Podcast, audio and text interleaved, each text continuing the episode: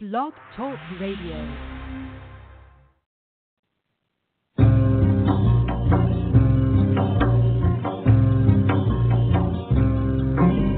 spirit of the plant has come to me in the form of a beautiful dancing green woman. The spirit of the plant has come to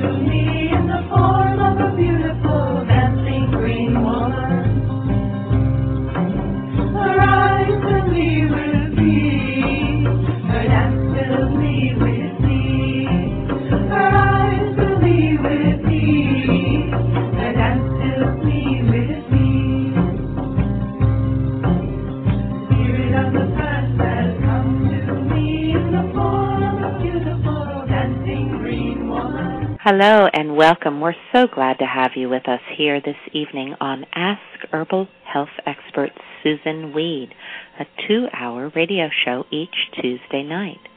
Herbal medicine is people's medicine, simple, safe, effective. Please bring your curiosity and health questions. Susun will enlighten, surprise, and delight you. I know most of you know Susun Weed already. She's my mom, so I know her. But for those of you who have not yet met Susun, I'd like to share.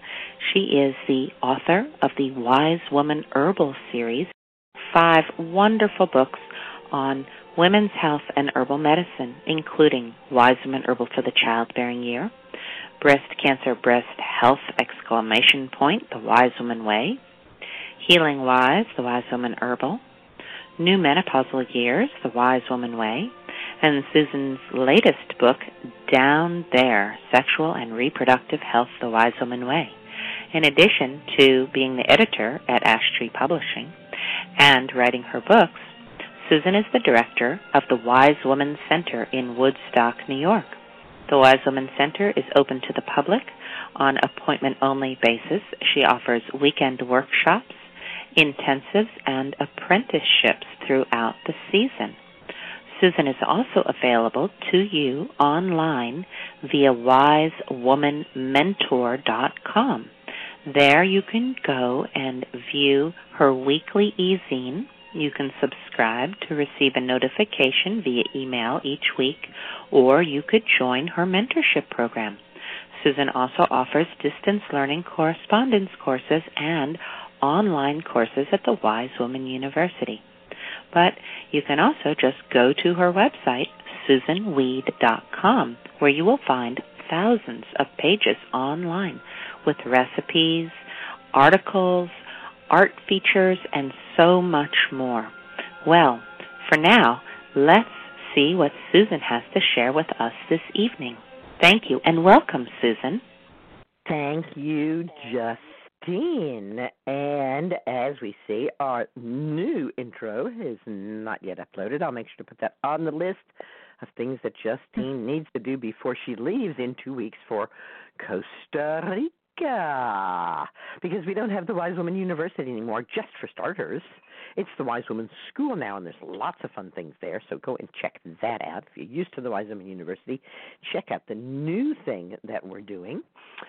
And of course, she hasn't mentioned the new book, Abundantly Well. It's not quite ready yet, but it's getting closer day by day, day by day, closer, closer, closer. If you pre ordered and hope to have your copy by October 15th, we hoped to have it to you by October 15th, but that is not happening. But you will get your copy. We haven't forgotten you. Hey, hmm. Rebecca. Hi. Hi. Good evening. We missed you last Thank week. Yeah, thanks for was- Justine for in. Yeah. I heard there was some some difficulty there with your doggy. yeah, he uh he got hit by a car. He he kind of ran outside when I was um saying hello to my friend. She was stopping by to pick something up and we went down the street and got him and then he just went under a pickup and um the woman didn't see him who was driving by and um yeah, he fractured his pelvis.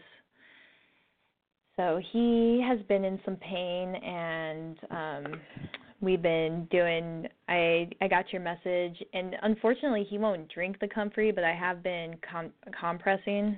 He's a very like finicky kind of eater unfortunately like he won't eat like milk and stuff like that. but I have been compressing comfrey on his uh his pelvic region and um using some tallow that's been infused with comfrey and he had like this really dark purple bruising on his thighs and legs and I've been putting that tallow tallow comfrey on there and it's the bruising's pretty much all gone now. It's amazing after just one week. All right.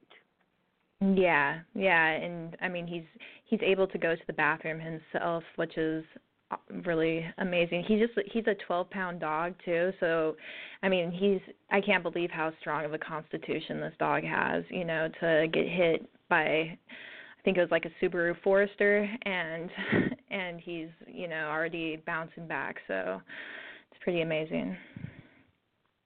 Wow, thanks for sharing all that with us. Mhm. Yeah. Yeah, thank you for your message. I appreciated that. Oh, absolutely. Yeah. Mhm. Mm, we have a pretty And- interesting tonight. Okay. Tonight, we are going to be talking with Sheila Kamara Hay, who is a visionary and a coach devoted to unveiling the ecstasy in every moment. She is the founder of the global ecstatic birth movement.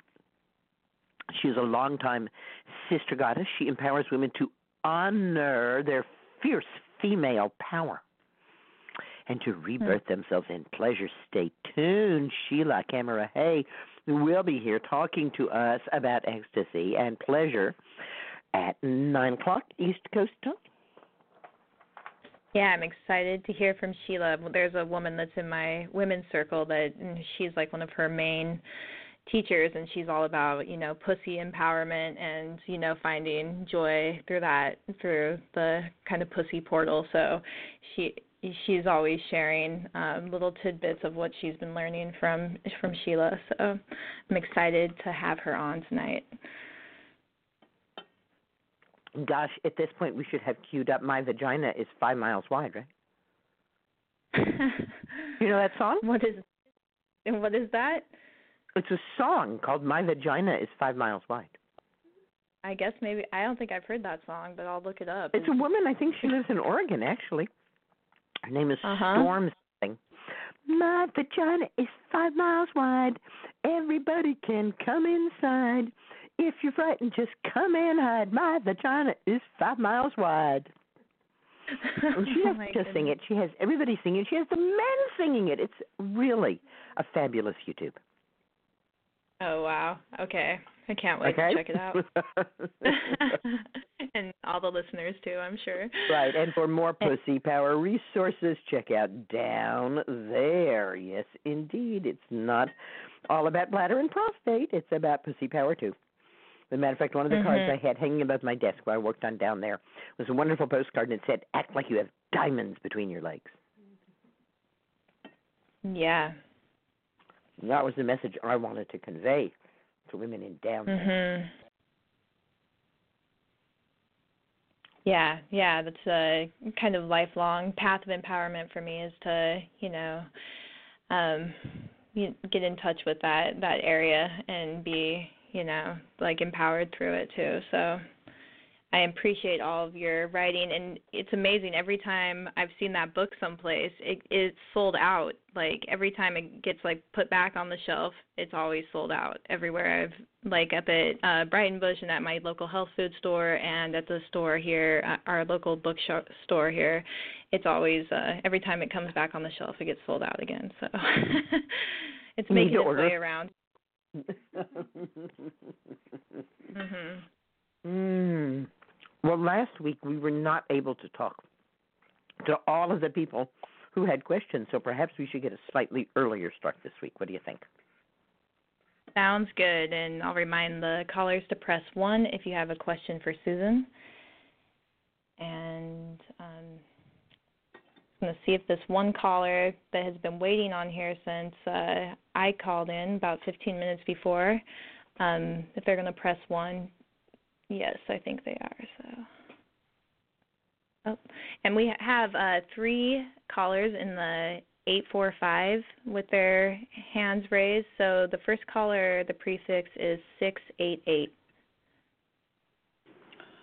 Uh, Good evening. Susun. Hi. good evening.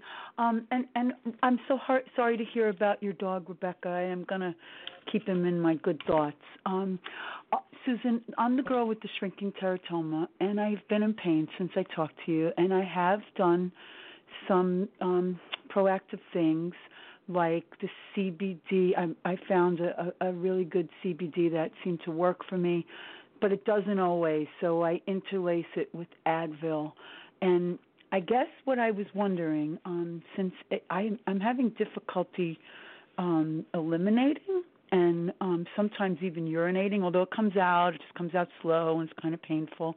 Wakes me up a couple of times a night, which never happened before. I was just curious if you could offer me some other help, like something that could be, and maybe this is wrong, but I'll just throw it out to you, like an antispasmodic. I feel like I remember Hypericum being that. I'm also doing. Uh, I'm taking some uh, slippery elm a couple of times a day because I figure that kind of gets things out. But it just feels like everything's kind of hard uh, to push through. So um, I'm trying to be patient and and sit with this. I, I gave it 90 days from the time I went in the ER, which will be right around Halloween time. So I I just don't want to really live like this. I'm barely kind of getting what I need to get done, and I I I keep feeling like surgery is not the answer, but I I don't really know. Maybe I I'm just not treating myself right. So anyway, thank you. There's always that. There's that. mm, Well, you know, I'm having a hard time and I'm in pain, and maybe I'm not doing it well, and maybe I should just turn it over to the surgeon and they'll fix it and I'll be all better. But I let's think- really think about that. We're talking about surgery here. Yeah. We're talking about anesthesia, Yep. Danger. right? We're talking about long term consequences after the surgery. In fact, no one would guarantee that if they did surgery that you would be out of pain or in less pain. Mm-hmm. No, I agree. I I'm every so time what I I say to people is certainly surgery can be an excellent option. It really works for some people in some conditions, but it's not a panacea or a cure all and it doesn't necessarily make pain go away. right. If this is something that could actively threaten your life, then it's probably worth whatever the side effects or consequences of the surgery are. If it's not, then you know, I would say it might be worth continuing to look into pain relief alternatives, and there you might need to have several ways to approach it. Uh huh. Certainly, um, I think CBD interfaces fine with all of the nonsteroidal anti-inflammatories. Um, in terms of, you wanted to know about an antispasmodic, yes? Right, because that's what I'm feeling like when I have to go to the bathroom. It's not normal. It's just like yikes, Mm-hmm. you know. the spasm, then primary I, spasmodics are members of the mint family, okay. seeds of the carrot family, like caraway seeds and cumin seeds and fennel seeds and coriander seeds. Okay. Seeds can be used as a tea. Take a teaspoonful of the seed, pour boiling water over it, put a little honey in it if you want to, drink it down. Mhm. And it's very specific for spasms in the gut. Okay. And stops spasms in the gut very, very quickly. Okay. One of my beloveds was taken screaming from his home, diagnosed with terminal cancer, metastasized throughout his body, and sent home to be in hospice care to die. They they didn't even want to treat him. They said it's pointless to treat you. You're dead. And sent him home to be taken care of by hospice.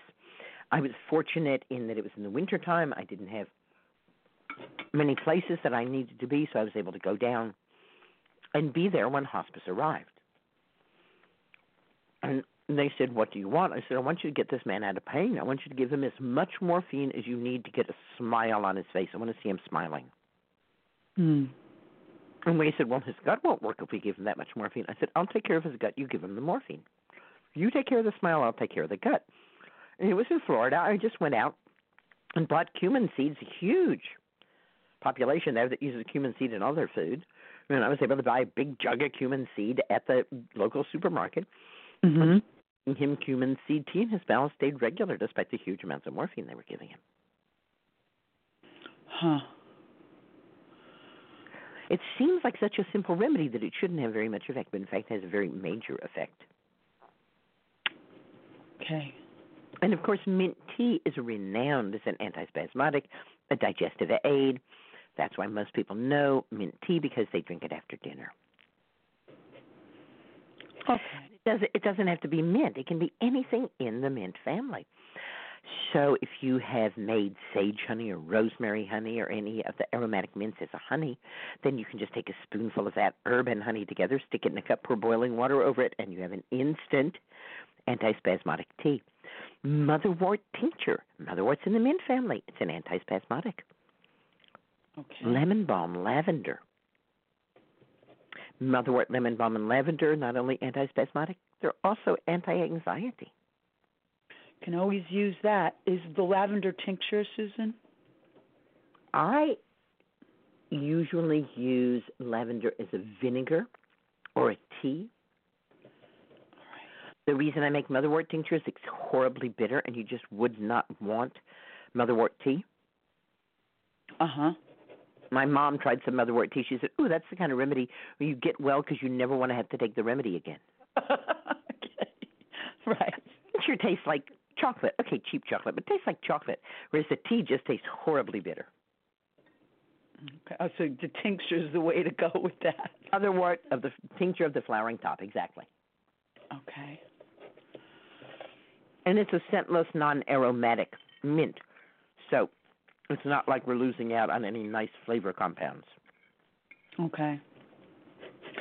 Is there a limit on how much, like, of the cumin seed or the coriander seed tea one should take in a day? No, you can take as much as you want. So Okay. caraway seed or fennel seed or anise seed, Okay. right? Those are all in the same family. They all work almost exactly the same. Oh, perfect. I The only have- medicinal seed that's in a different family is fenugreek seed. And it wouldn't hurt you if you did fenugreek seed. It just doesn't have exactly the same effects. As for moving things through your bowels, what I like is yellow dock.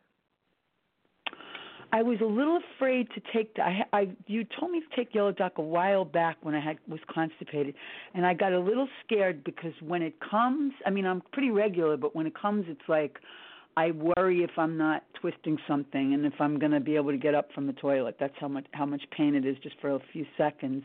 And I thought the yellow dock since it does the peristaltic movement right I thought that might make it even more intense but maybe it will help.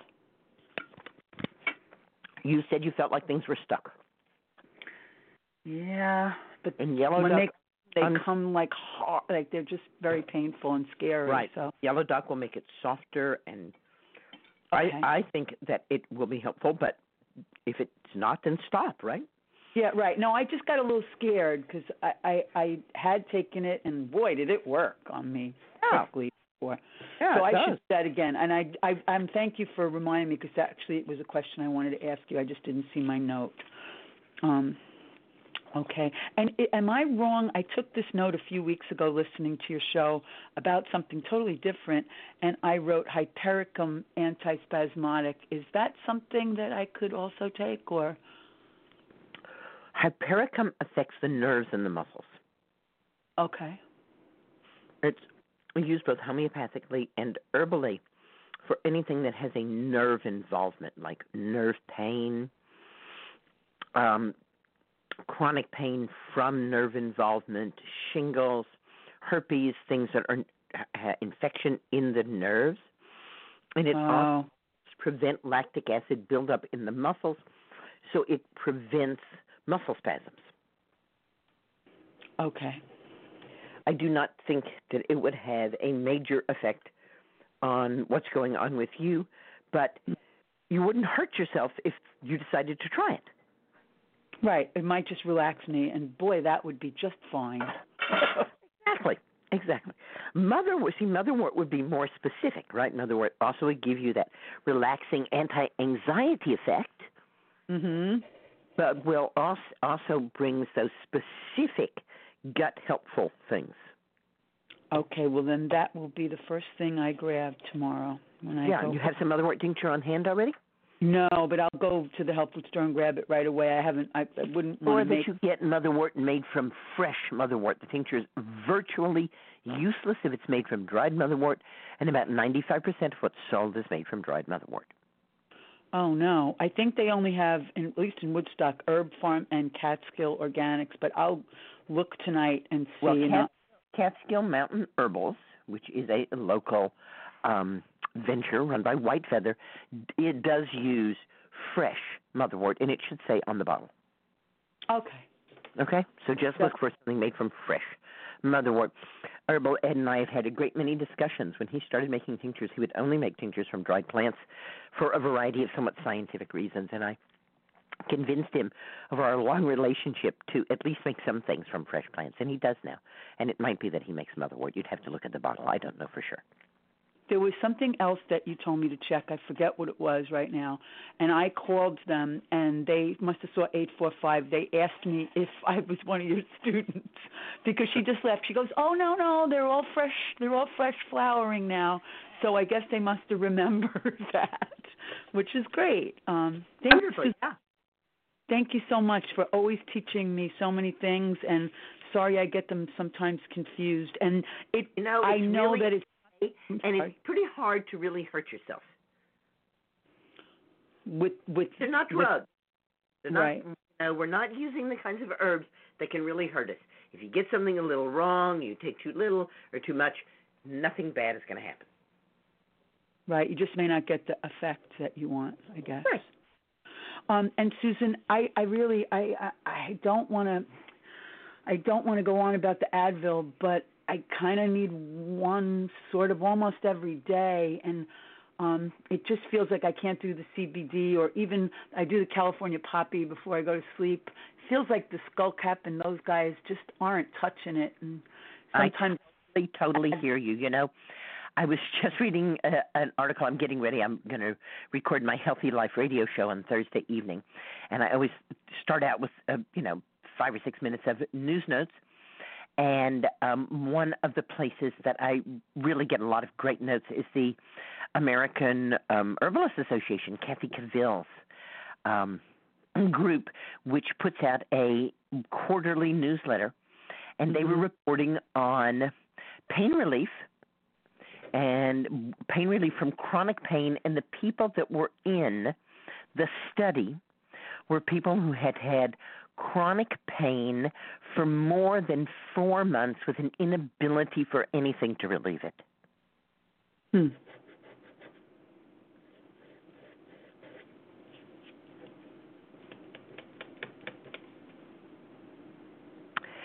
It was one of the things that Elizabeth Kubler Ross would frequently do. If someone would complain to her about how bad they were feeling, she would send them off to tend people who were feeling worse. Worse, sure. Oh, I I can imagine. I have a gratitude about it. I'm sure it could be worse, where I wouldn't get out of bed. I, Wait, right, exactly. So, see if there is any reduction of pain from day to day. See if the worst pain of the day isn't a little less than the day before. yep.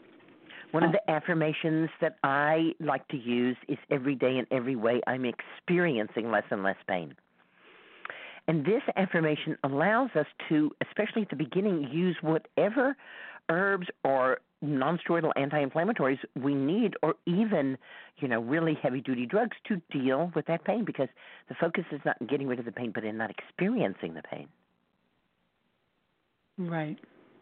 And once you're not experiencing the pain, then you can start to come back. You can wean yourself slowly off of the herbs and drugs that are helping you with that. Okay. Okay? It's okay to not be in pain. It's okay to take enough herbs and enough nonsteroidal anti-inflammatories to not be in pain. It does not help you, it doesn't help your healing, and you don't get heaven credit points for being in pain. No, and I'm not an effective teacher when I'm in pain. I mean, I'm okay, but I ain't great. You need to take Advil three or four times a day. Take it three or four times a day. And Susun, I know that's rough on my kidneys, and I am an, uh, uh, an addicted, nourishing herbal infusion taker. Actually, I'm going crazy because I can't find nettle right now. But, but um, I'm sorry, I had to just put that in there. I was just realizing. But um, can I take? May I, can I do an herb or something that can support my kidneys a little Nettle. bit, or Nettle is what supports your kidneys. the one that I have to go? I have to look at Frontier and see if they have it. Frontier does suddenly have nobody has it, so. it. it Well, so far be- as I know, Frontier has it. Yeah, they do. I, I was looking at it before I called you. Susun, thank you so very much, and I'm sorry to keep calling you, and I'm going to call you. With Do not news. apologize. I am happy to have you keep calling. It's a blessing, and we are happy to share in your ongoing story. Thank you, Susun. Green Good night. blessing. Green Good blessing. night. And I'm sorry to keep calling. The next caller is coming from the 919 area code. Hello. Hi. Hi. What's up tonight? More, more quiet. I'm great. How are you all? Just fine. How about you? Oh, I'm good. I'm good. Okay, so I have a couple of questions. One is um my mother-in-law loves she swears by uh oregano essential oil and I'm a follower of yours and I don't take her up on it anytime she offers it to me. Um but I was wondering what you think about making a I made an oregano tincture and I was wondering if it could have some of the same benefits and if I could maybe give her that instead of um her all encompassing oregano essential oil. Maybe. The plants in the mint families have a variety of different aromatic compounds. And the characteristic smell of oregano is one of those flavoring compounds. The characteristic smell of rosemary is another. And it probably wouldn't surprise you to find that the rosemary plant contains both the rosemary scent and a little bit of the oregano scent. And the oregano contains the oregano scent and a little bit of the rosemary. And then there's, of course, sage. And so it, it's not like one plant just has one thing in it. And this is why, to make an essential oil, we have to extract and concentrate and purify so that we have only that oil. So when you make a tincture, you will have an admixture of things. And they will be in far di- more diluted form. You are extracting, but you're extracting groups of things. And you're not concentrating and purifying. So it would rather be like um, my mom, you know, uh, it takes aspirin and um I'm hoping that I could get her to um drink willow tea instead. I mean, they're similar compounds, but is she going to have the same effect from it? Probably not. She's using a drug. It's very difficult to get people off drugs.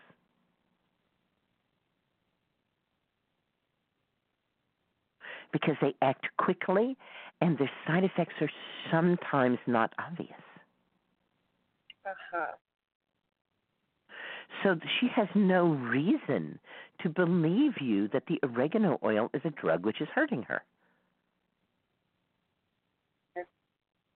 And if you offer her the same thing in another form, she will be even more convinced that the oregano oil is fine.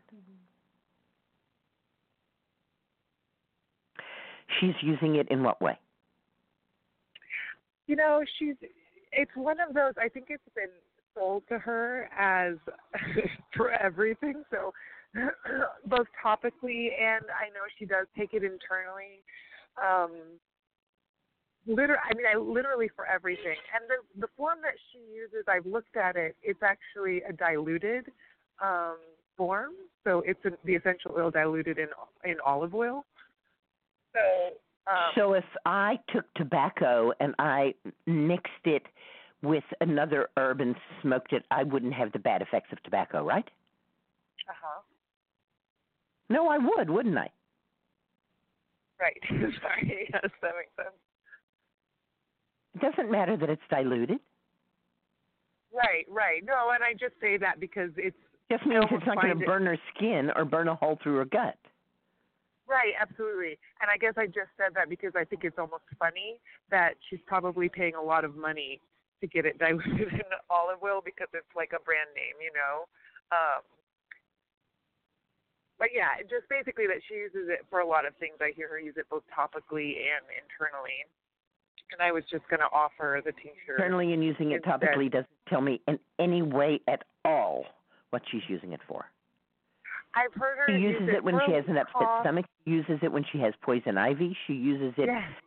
I, I don't know what it is you're saying. Yeah, sorry. I mean, literally for all of that. So I've heard her use it when she had like a virus or a cough.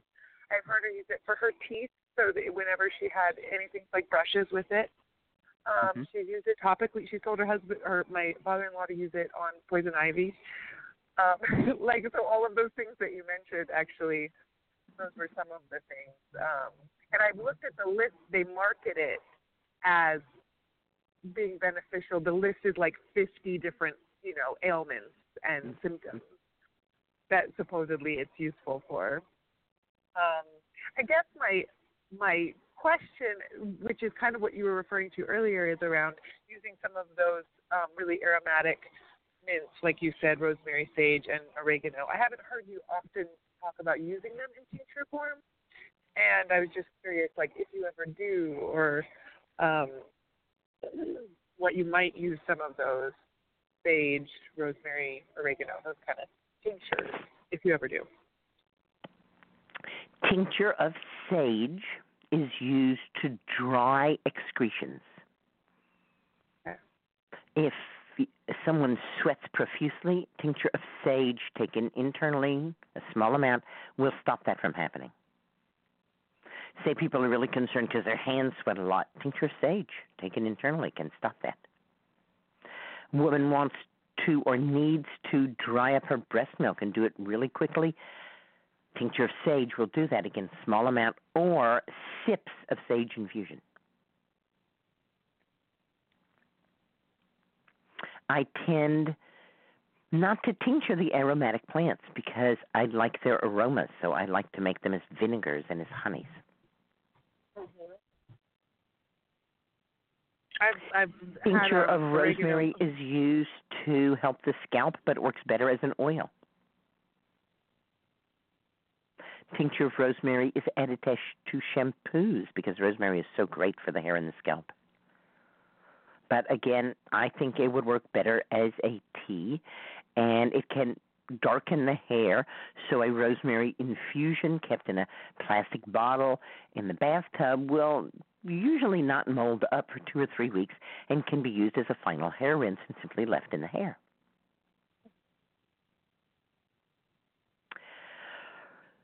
So I tend to use the aromatic herbs in those ways. Now, Stephen Buhner, ever since his book Herbal Antivirals came out, has been pushing everybody to investigate the antiviral effects of skullcap root, another mint, because he sees that in China they use skullcap root, a closely related species, as an antiviral, one of their favorite antivirals. And recent research has found that the plants we're talking about here, these aromatic plants, oregano and rosemary and sage, as well as self heal and a couple of other mints, do have very strong antiviral properties, and especially as tinctures. Okay.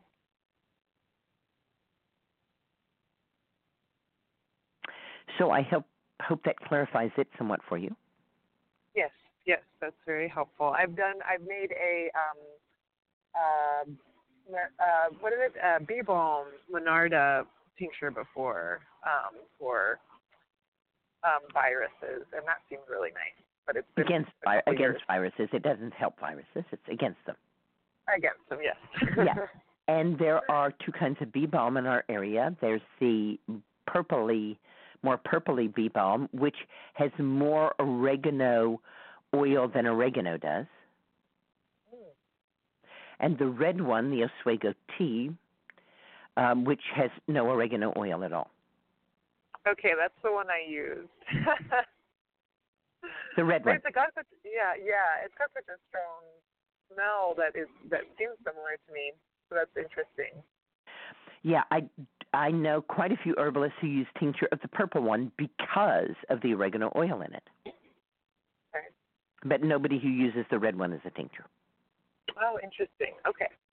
Good to know. It doesn't have those huge amounts of oils in it.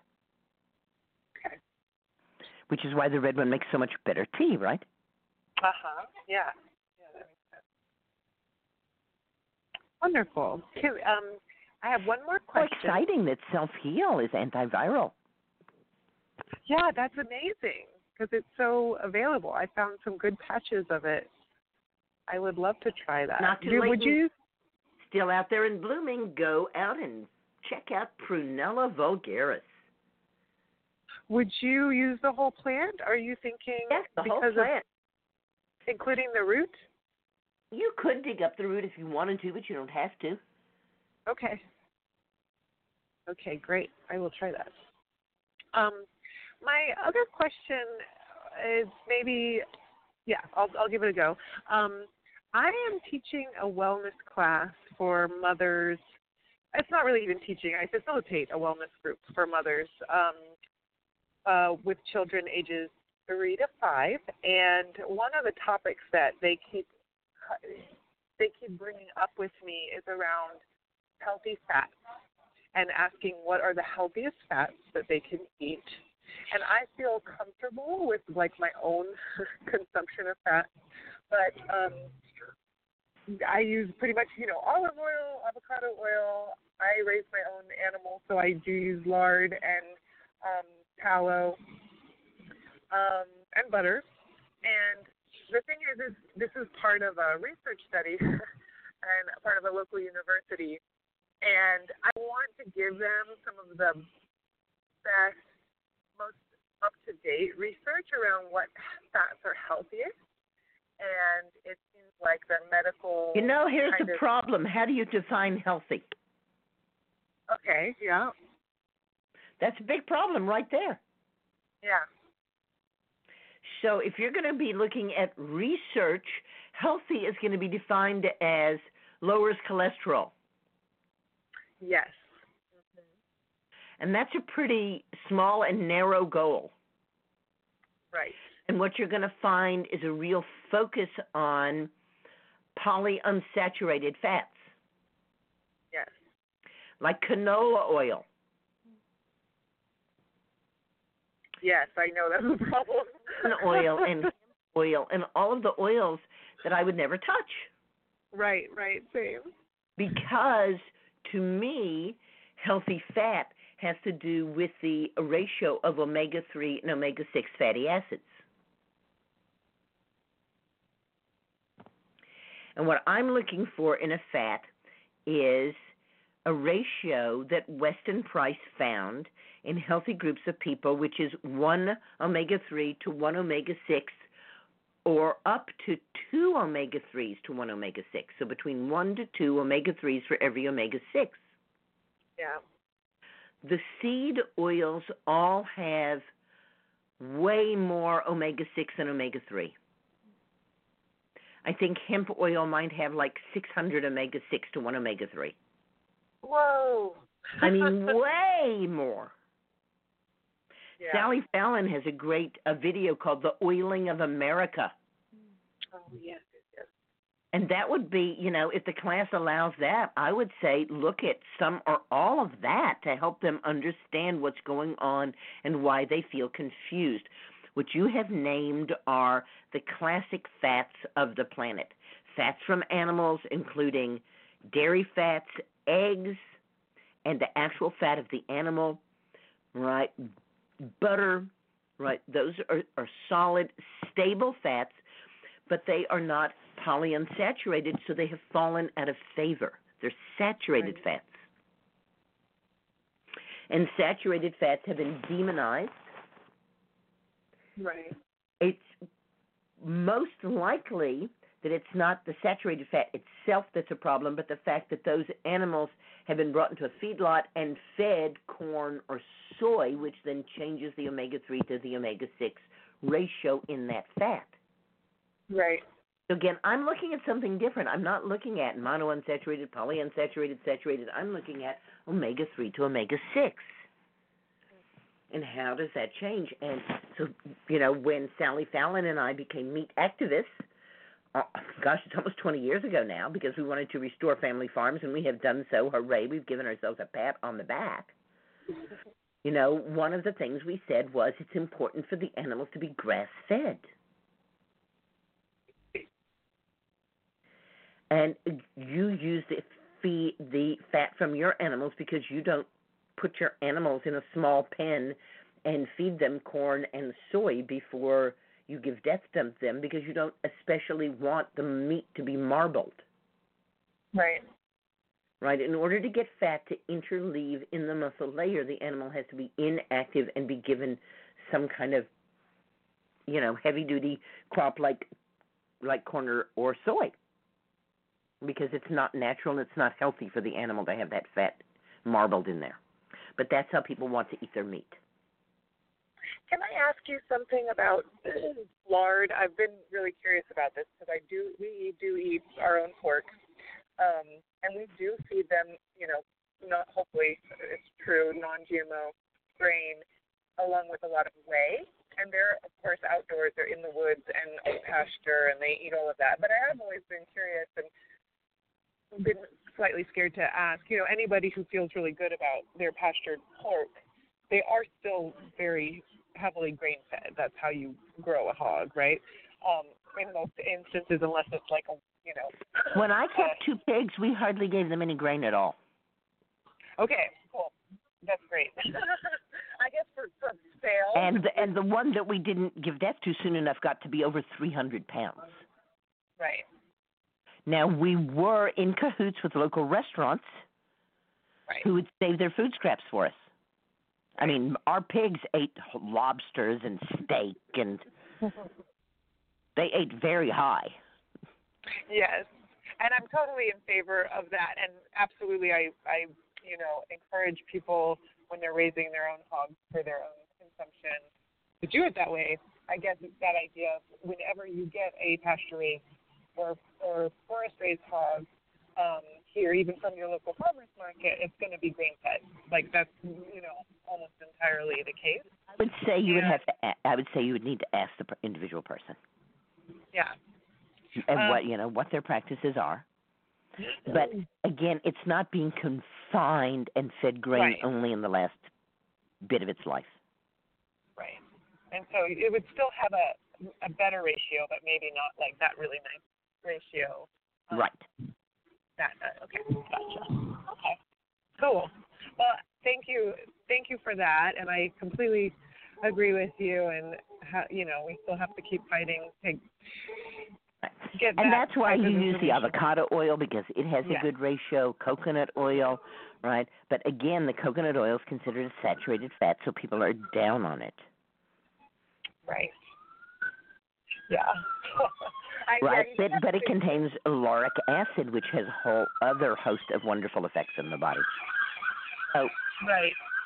there isn't any simple answer. In fact, we live in a time in which there aren't any right answers left.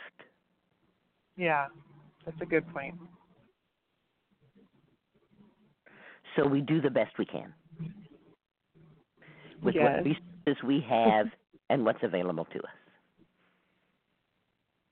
Yes, awesome. Thank you so much. You're welcome. That's Green helpful. blessings. Okay, good night. Good night. The next 845 number that's calling in has a 514 prefix. Hi, Susun. Good evening. How are you? Enjoying this rainy day.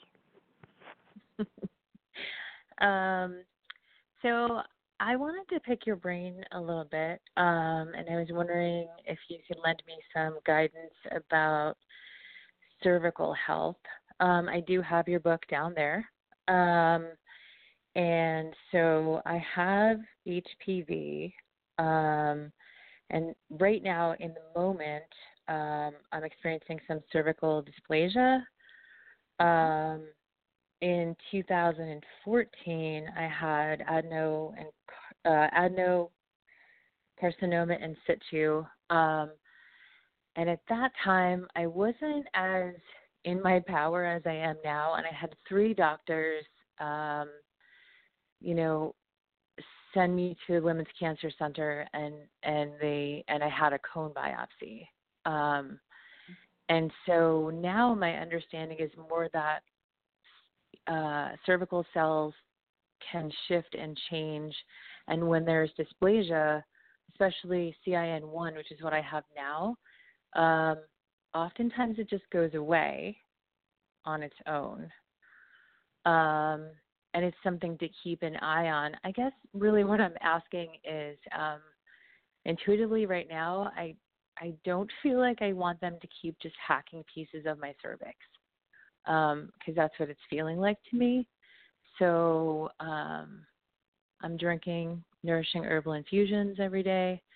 I'm uh, every day in my morning meditation. I'm focusing on, uh, you know, a happy, healthy cervix.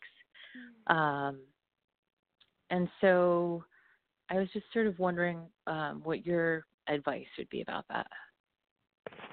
Well, in in reference to what's in the book, I'm sure that in the book that I mention that Hypericum perforatum is an antiviral. Yes. And yes. that lavish doses of the tincture of Hypericum can be used to help reverse viral infections, especially human papillomavirus. Yes. And so, interestingly, right now, and for a few years now, the HPV isn't even showing up when I have my yearly exams. So the HPV is is I guess at the moment dormant. Obviously, I know you know it's in there, um, and so so you think me taking the hypericum in a tincture form um, would help with the dysplasia, obviously because the dysplasia is from the HPV. Well, I'm a little confused. I thought you opened this Okay. discussion by saying I have HPV. So it's my understanding that once you have. So did you say that or not? Yes, Okay, so I didn't get that wrong. you didn't get that wrong. All right, but now you're telling me you don't have HPV. No, no, no, no. Um, and please correct me if I'm wrong. It's my understanding that um, once you have HPV, you always have it. Is that not true? Like sometimes Um, it'll lay dormant and sometimes it'll express itself. that seems reasonable to me, but Like a lot of viruses, like Epstein Barr and herpes, it hides, yeah, it hides but in the nerve saying root. that once you have it, you always have it makes it sound more damaging than it is. Is my Okay. with that? So at the moment, Yes. the HPV isn't showing up on my annual exams, Right. but the cervical dysplasia is. And right now, my my most recent exam said that I have CIN1, and my doctor wants to send me back to the cancer center, which I'm sure they'll want to do a colposcopy. And from there, I don't know what they'll do, or what they will want to do. Mhm. Mhm. What would So- you want to do? um, take care of my body and make it as healthy as I can and not let them continue to hack away at my cervix. Uh huh. Then you probably shouldn't go, right?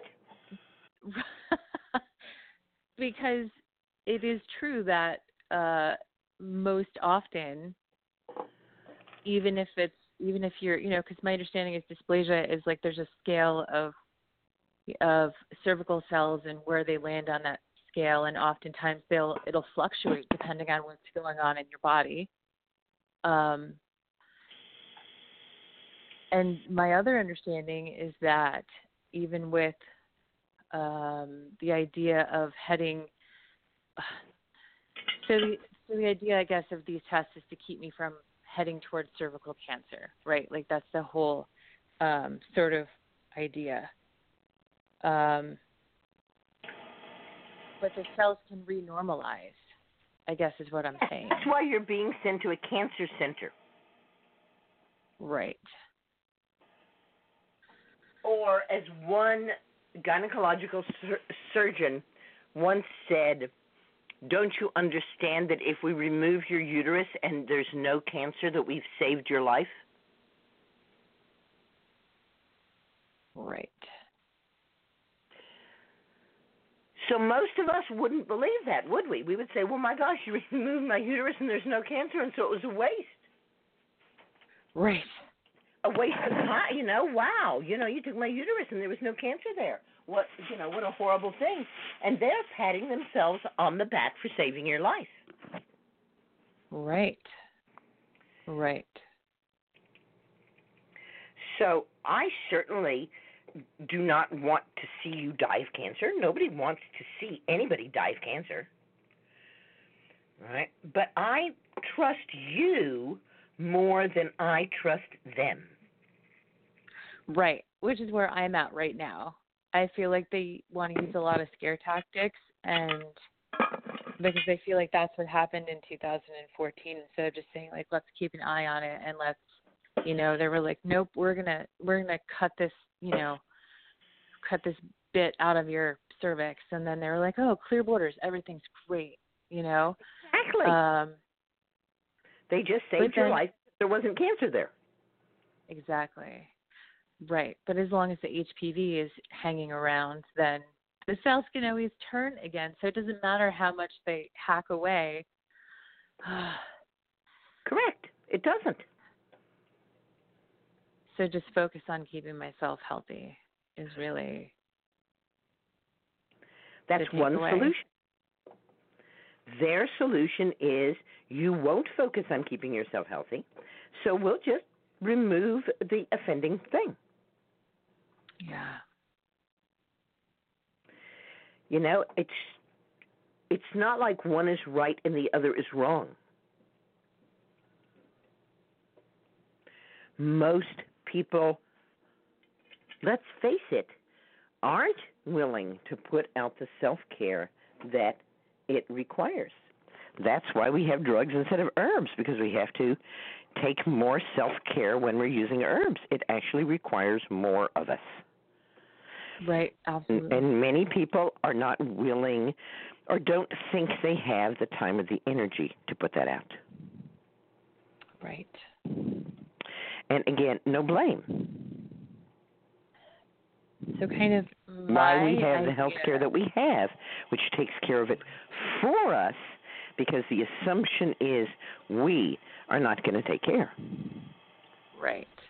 And in most Right. cases, the correct assumption. Right. So intuitively, I just want to, you know, nourish my body and focus on having a happy, healthy cervix, um, and sort of, you know, And keep an Keep eye on what's eye going on on. keep an eye on it to stay informed. Right. Exactly. That's how I feel. So I, I also noticed in your book down there you mentioned a astragalus root tincture. Do you feel like that would be? I'm sorry, I didn't catch that word. What root? Astragalus root. Yep. Uh huh. Do you feel like that would be applicable in this situation? Certainly, astragalus is always a good way to support the immune system. One of the things that I usually say to people, if they're thinking that they might be dealing with cancer or something that could possibly lead to cancer, is to consider using medicinal mushrooms. Okay. Right, medicinal mushrooms help prevent the growth and the um, progression to cancer. So if there's already cancer, then the mushrooms prevent it from metastasizing, and if it's a precancerous state, then the mushrooms um, help it not go on. Okay. Okay. So I I generally think that in situations like this, where there's a possibility um, that using medicinal mushrooms on a daily basis um, is well established to help people who are dealing with cancer, whereas the other things you're talking about, astragalus has not been established in that same way. Okay. Right? Okay. And what are the what are the medicinal mushrooms that you would recommend? Mm, I would recommend either Five Defenders from Real Mushrooms or My Community from Paul Stamets.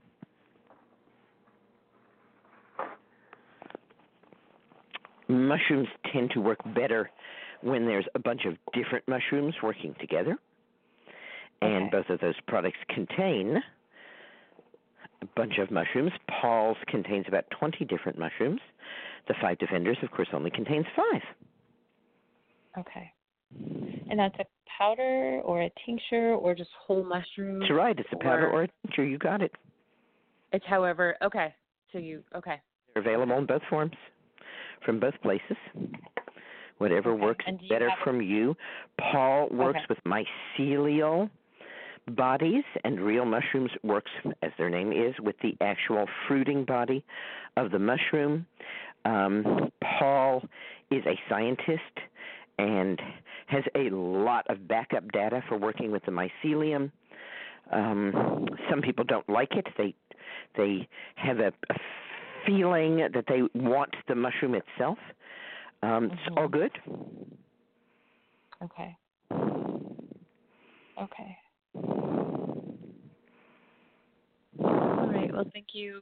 Thank you so much. You're welcome. Green blessings. Good night. Green blessings. Good night. The next 845 number is coming from the 679 prefix. Hi, this is Tatiana. Hi, Tatiana. Hi, Susun. I um uh, I have you know the heart condition, high high blood pressure, and I did buy the Motherwort and Hawthorn.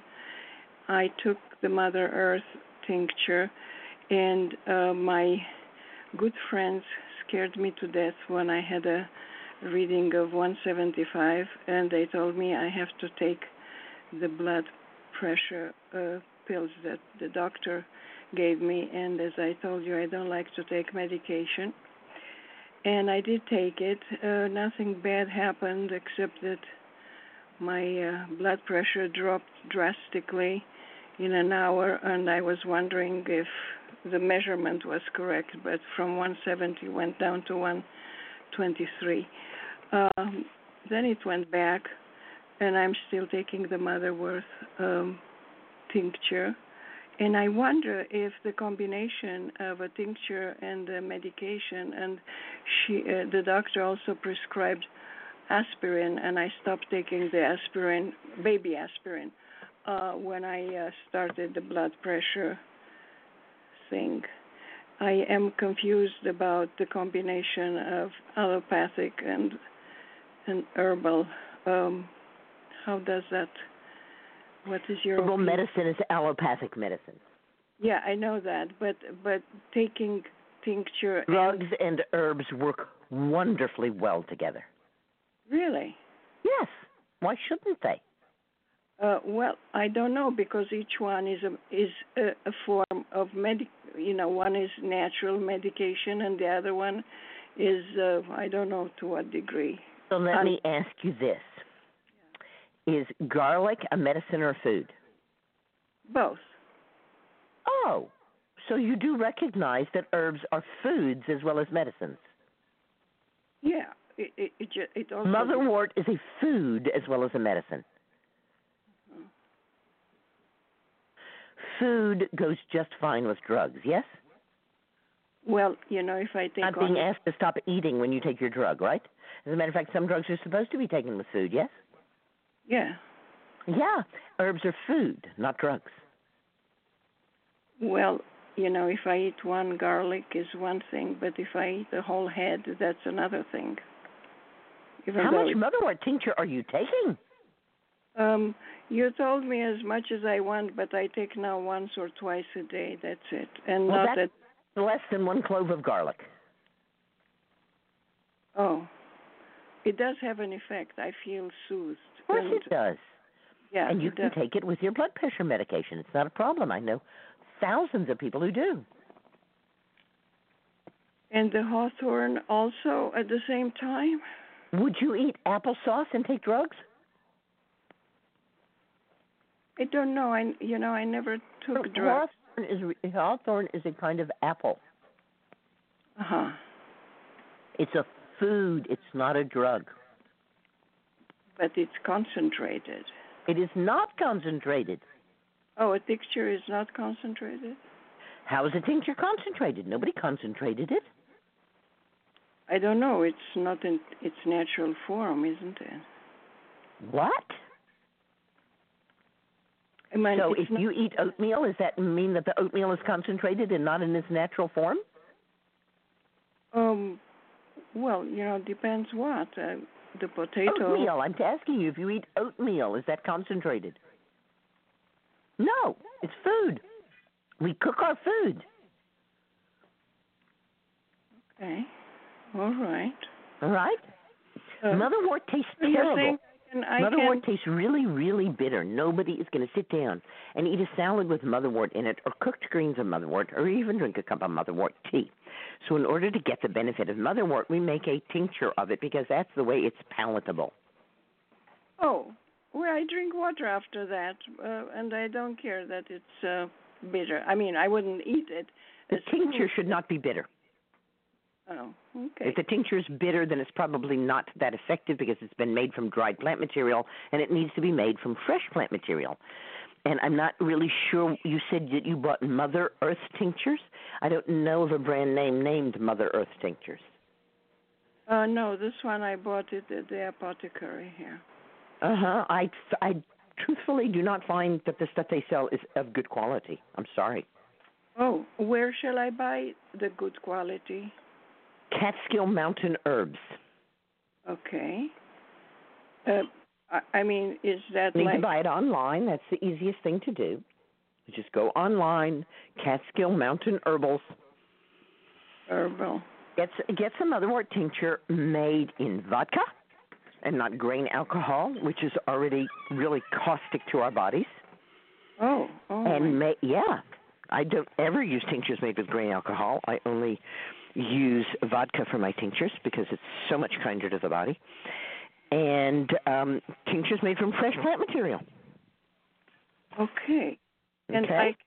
I I can also take the the hawthorn uh, during the day at different times together with that. Think of hawthorn as applesauce, okay? When would you take applesauce? You wouldn't even take it. You would eat it. The word take is an inappropriate verb for these things. Are you you you know I don't like that. You're Like eating apple. these herbs. They're food. They're not All right. drugs. I have a next question. Um, Okay. Uh, I heard, uh, uh, and I was extremely impressed about for curing toenail fungus.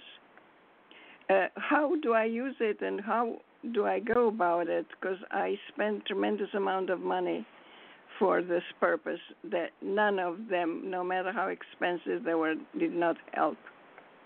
And I'm sorry, what are you asking about for the toenail fungus? Uh, I heard on your program that somebody was very grateful that you told them to take henna for toenail fungus. I have never told anybody to take henna. Maybe to put henna on the toe. I don't know. Ever told anybody to use henna in any way. All right. So maybe you tell me what you suggest, because uh, may, maybe I misheard it, but it was last time. What what do you use? Indeed, that somebody called in and Uh-huh. said she had used henna. It's possible. But I Oh. didn't. You're telling me I told somebody, and I'm telling you I didn't tell anybody because I don't use henna. I don't know about henna. I don't like henna. I don't. You know, it's just not a thing that I'm into. She thanked you, and that's why I miss. So she she decided to do it. That's certainly possible, but not because of anything I said. okay. So what what would you say? Absolutely fine. And if she talked about how she did it, and you want to see if you can much. follow that, I have no problem with that at all. I don't know anything about it. so do you know about something that does help? Um,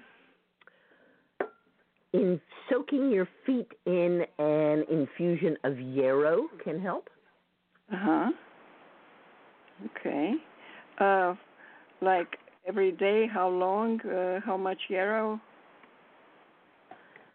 To make an infusion, we use one ounce Okay. of dried herb to one quart of water. You can go to YouTube and you can see me making infusions and talking about making infusions and see exactly how an infusion is made. One ounce of herb, a quart of boiling water steeped for a minimum of um, four hours, strained, and then as frequently or as little as you desire.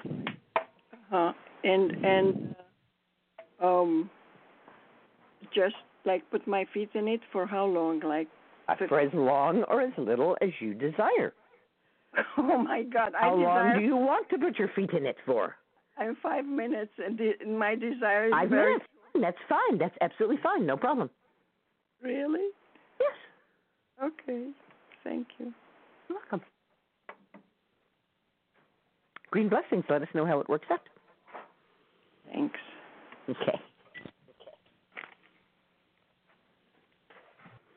All right. The next 845 number is a coming from a 324 prefix. Hi, three two four. Oh, hello. Hello. Hi. Hi, Susun. I forgot my uh my prefix. I um I wanted to talk about um HPV and plantar's warts because I have had a recurrence uh, on occasion, not often, throughout my life on the same spot. And um, I usually use um, apple cider vinegar, and it, it seems to do the trick. Um, but when I was researching it, said it was caused from an HPV virus, and I was wondering what is up with that. Uh, it was hard to believe, and um, I'm I'm a female and have female body parts, and have never been diagnosed with HPV in my cervix, and I've had this plantar's wart going on since I was a child when it started. The human papilloma virus occurs in dozens of forms. Oh, that makes sense. It expresses anywhere from the flat warts that you see Uh huh. on the skin surface to plantar's warts, which are kind of in an internal kind of wart, Yes, that's what I have. Yes. to cancer. Anywhere in the body. Human papillomavirus tends to make cancer at the cervix, in the throat, and in the anus. and in the anus. Oh my. That's scary thought. Well, um, so then I uh, was listening to one of the callers uh, talk about HPV, and uh, did you uh, did someone mention something about uh, hypericum? We were talking about human papillomavirus, which starts on page 176 in my book down there. and um,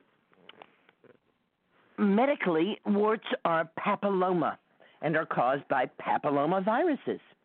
There are more than 100 papillomaviruses. Oh my. Some are generalists and will grow anywhere, and some are quite specific and very fussy. Uh-huh. Human papillomaviruses can live in and be passed from the skin of the scrotum, the perineum, and the anus, areas that are left uncovered by male condoms. Female condoms, which cover the entire vulva as well as the vagina, will offer better protection. Human papillomavirus can be spread by oral sex, genital to genital sex, intercourse, and rubbing genitals together. Lesbians, nuns, and women whose sexual partners are circumcised have the fewest genital warts and the least cervical cancer.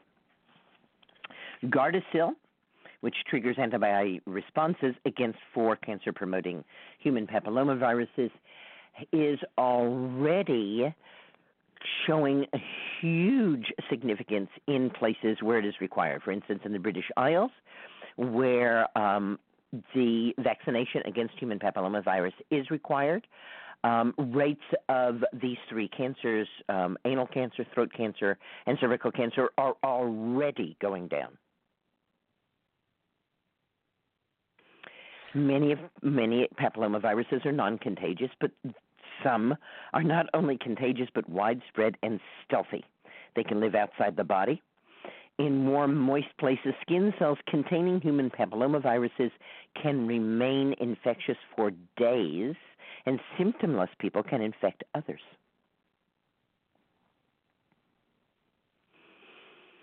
They primarily infect the vagina, cervix, penis, urethra, anus, and throat. Um, that can be in other places. The warts we can see are nothing to worry about. It's the warts we can't see that are the troublemakers. Human papillomavirus is the most common sexually transmitted disease in the USA and Europe, with more than 6 million new cases every year in the USA alone. At least 50% of all sexually active people will be infected with human papillomavirus during their lifetime. During a three year study, 40% of a group of female college students got HPV infections. Of the 20 types of human papillomavirus which colonize the genital area, four are known to initiate cervical cancer, which is the leading cause of death from cancer for women in Africa, Asia, and India. Oh, wow. Human papillomaviruses can cause penile, anal, rectal cancers, and aggressive squamous cell cancers of the throat, head, neck, and tonsils.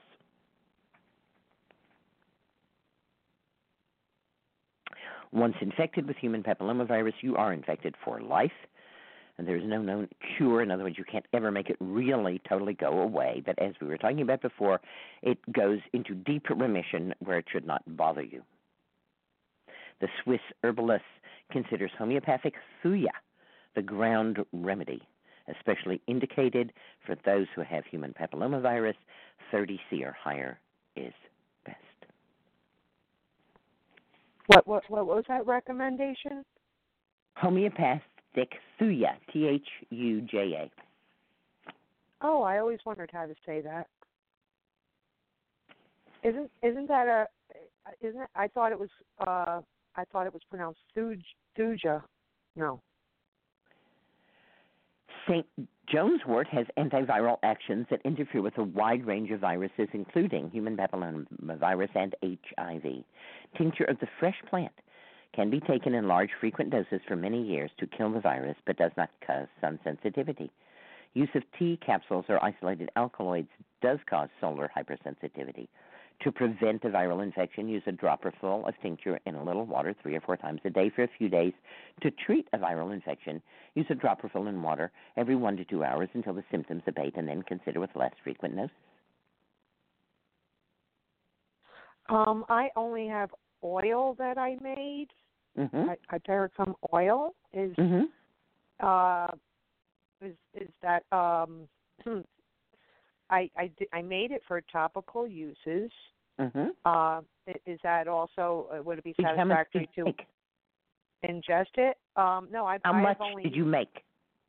Oh, I made a. Um, well, after I strained it, I got about half a quart, so about four ounces.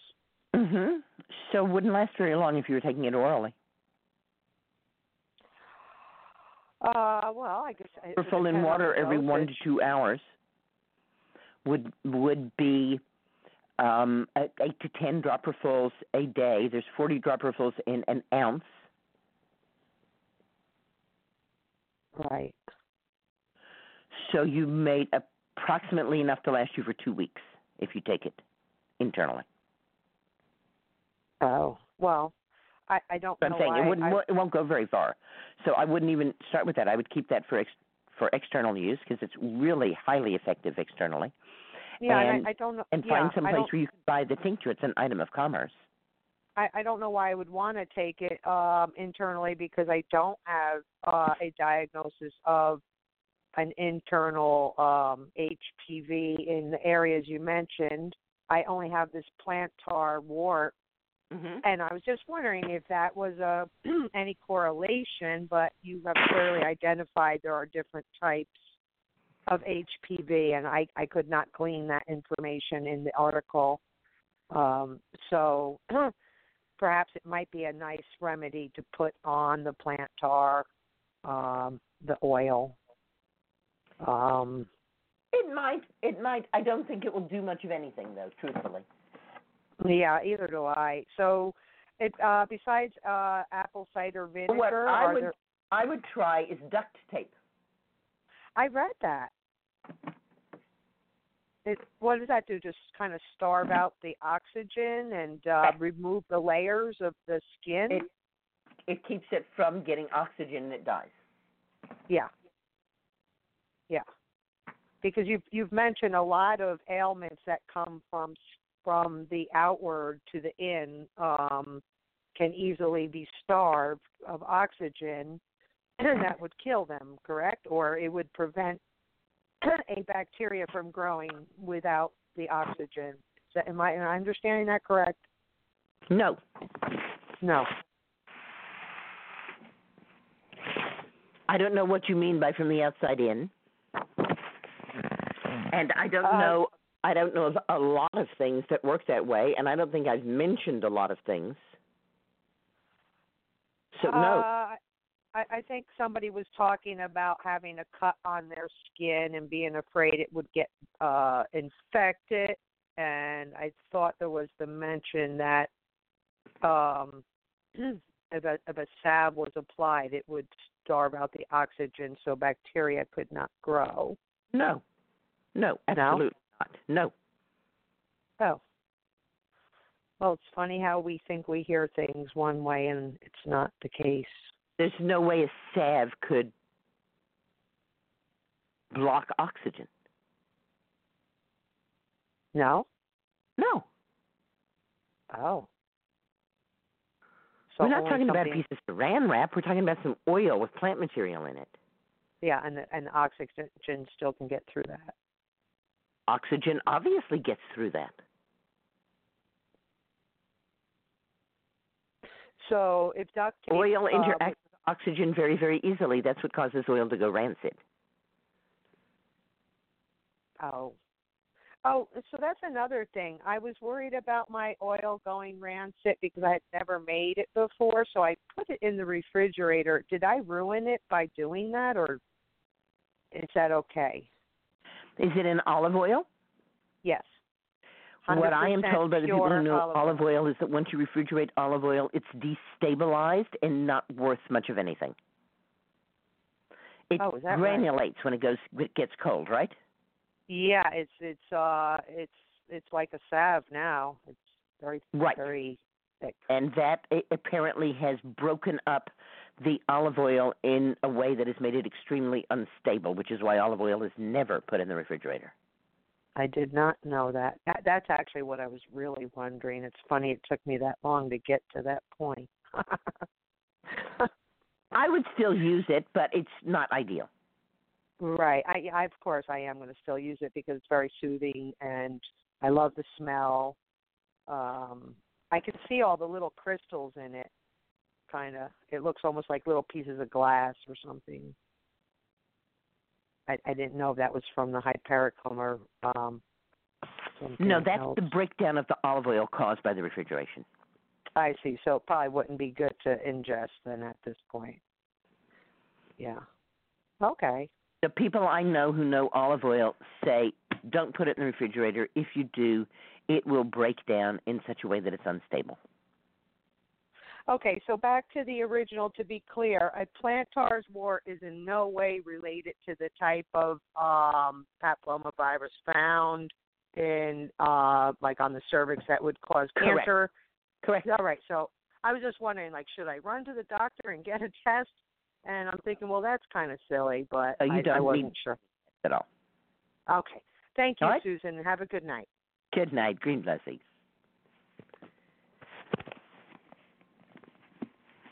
The next caller is coming from the 360 area code. Uh, Good evening, Susun. Hi.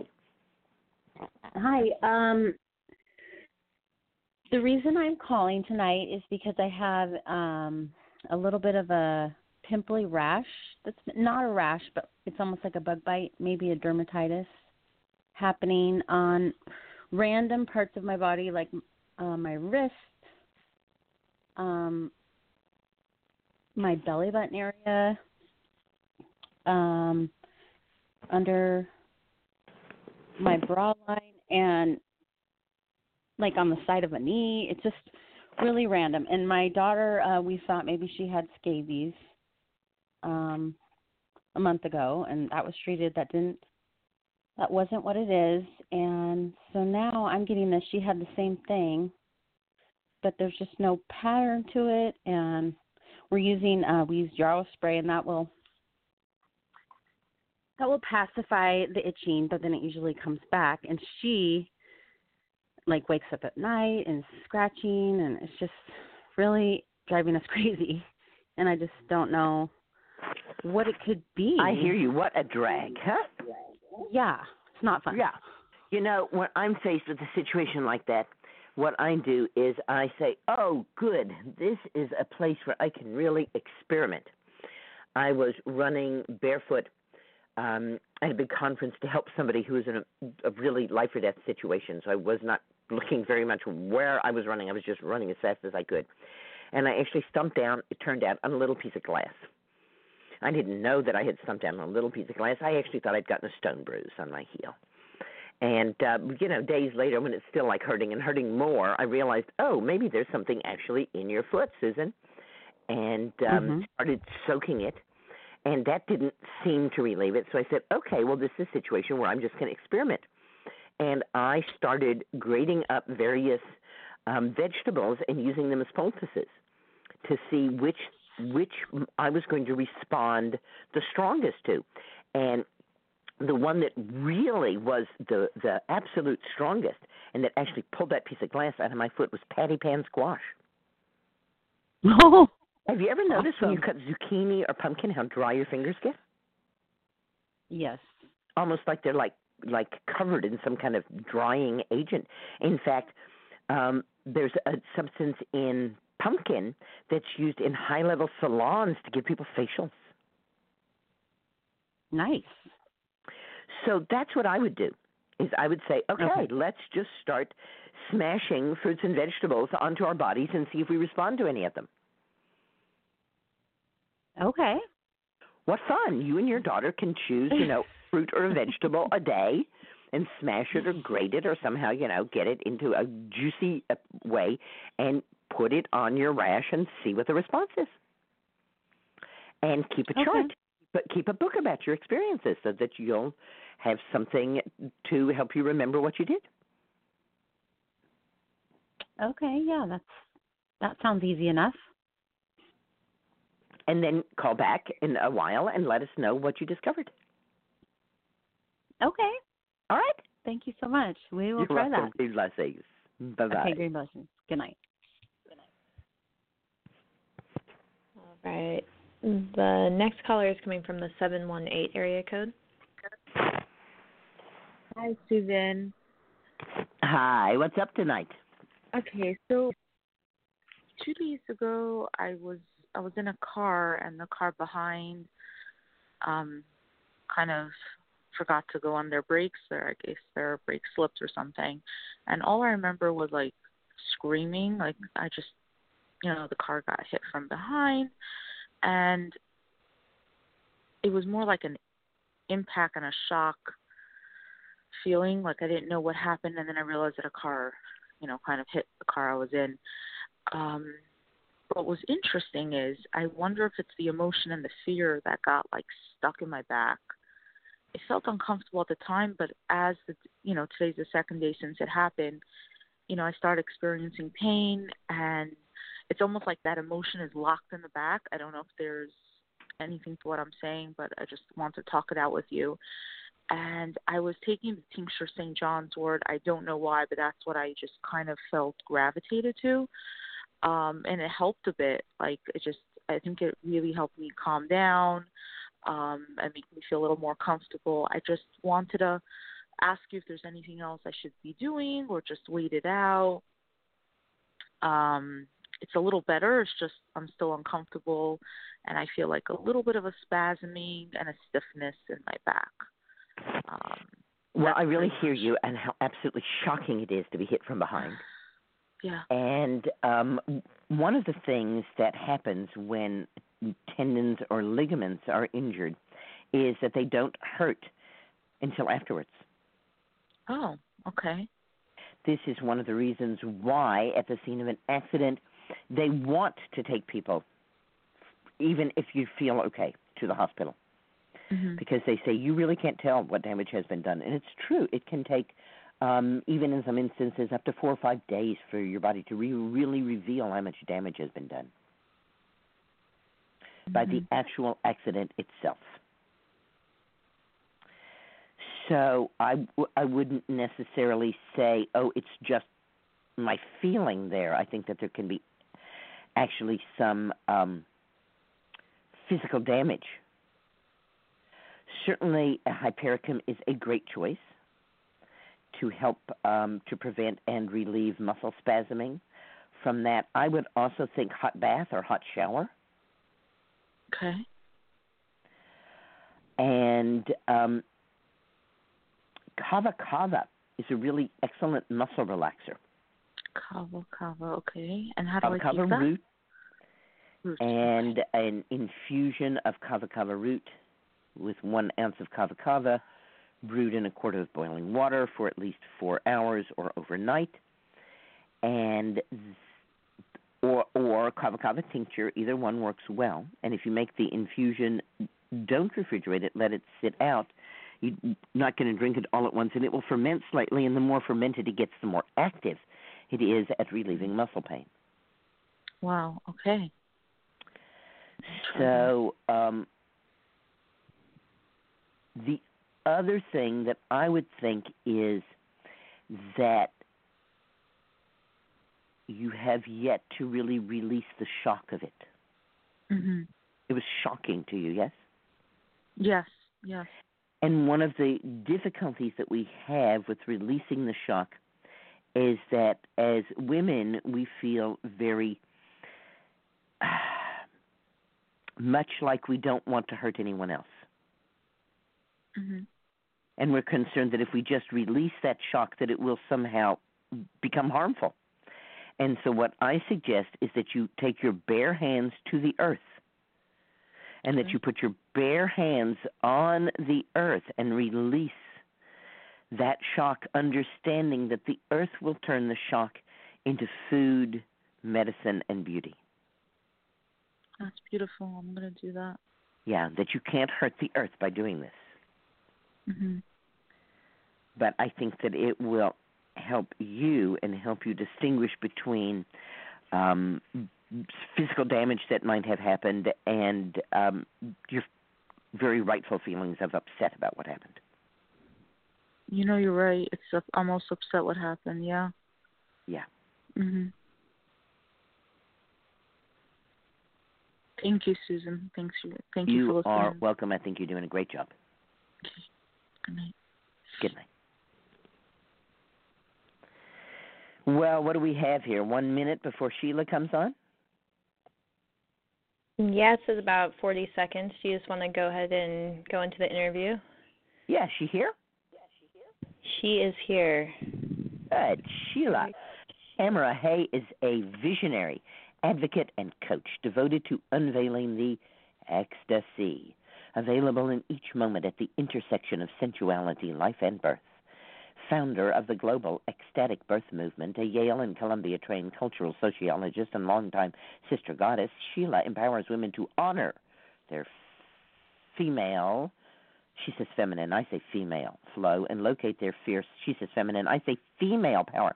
Feminine, after all, is a cultural concept. Female is not a concept. Female is what we are. I am very female. I am hardly at all feminine. I don't even really like the word feminine. While they birth their most sacred creation and rebirth themselves in pleasure. Put me in pink ruffles, everybody would just laugh. Sheila trains birth practitioners. That's feminine, right? We, we know what feminine is. It's how cross dressers dress. That's feminine. I'm not. Sheila trains both practitioners and expectant moms to integrate the most holistic birthing tool, pleasure, in birth preparation and support. Sheila is sought after.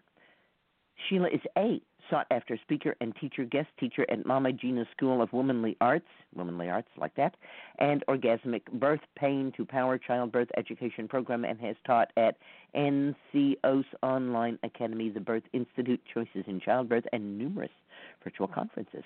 Whether you're birthing a baby or your soul's work, birth is a journey to be thoroughly enjoyed rather than endured. Sheila is passionate about reclaiming and honoring birth as a sacred rite of passage.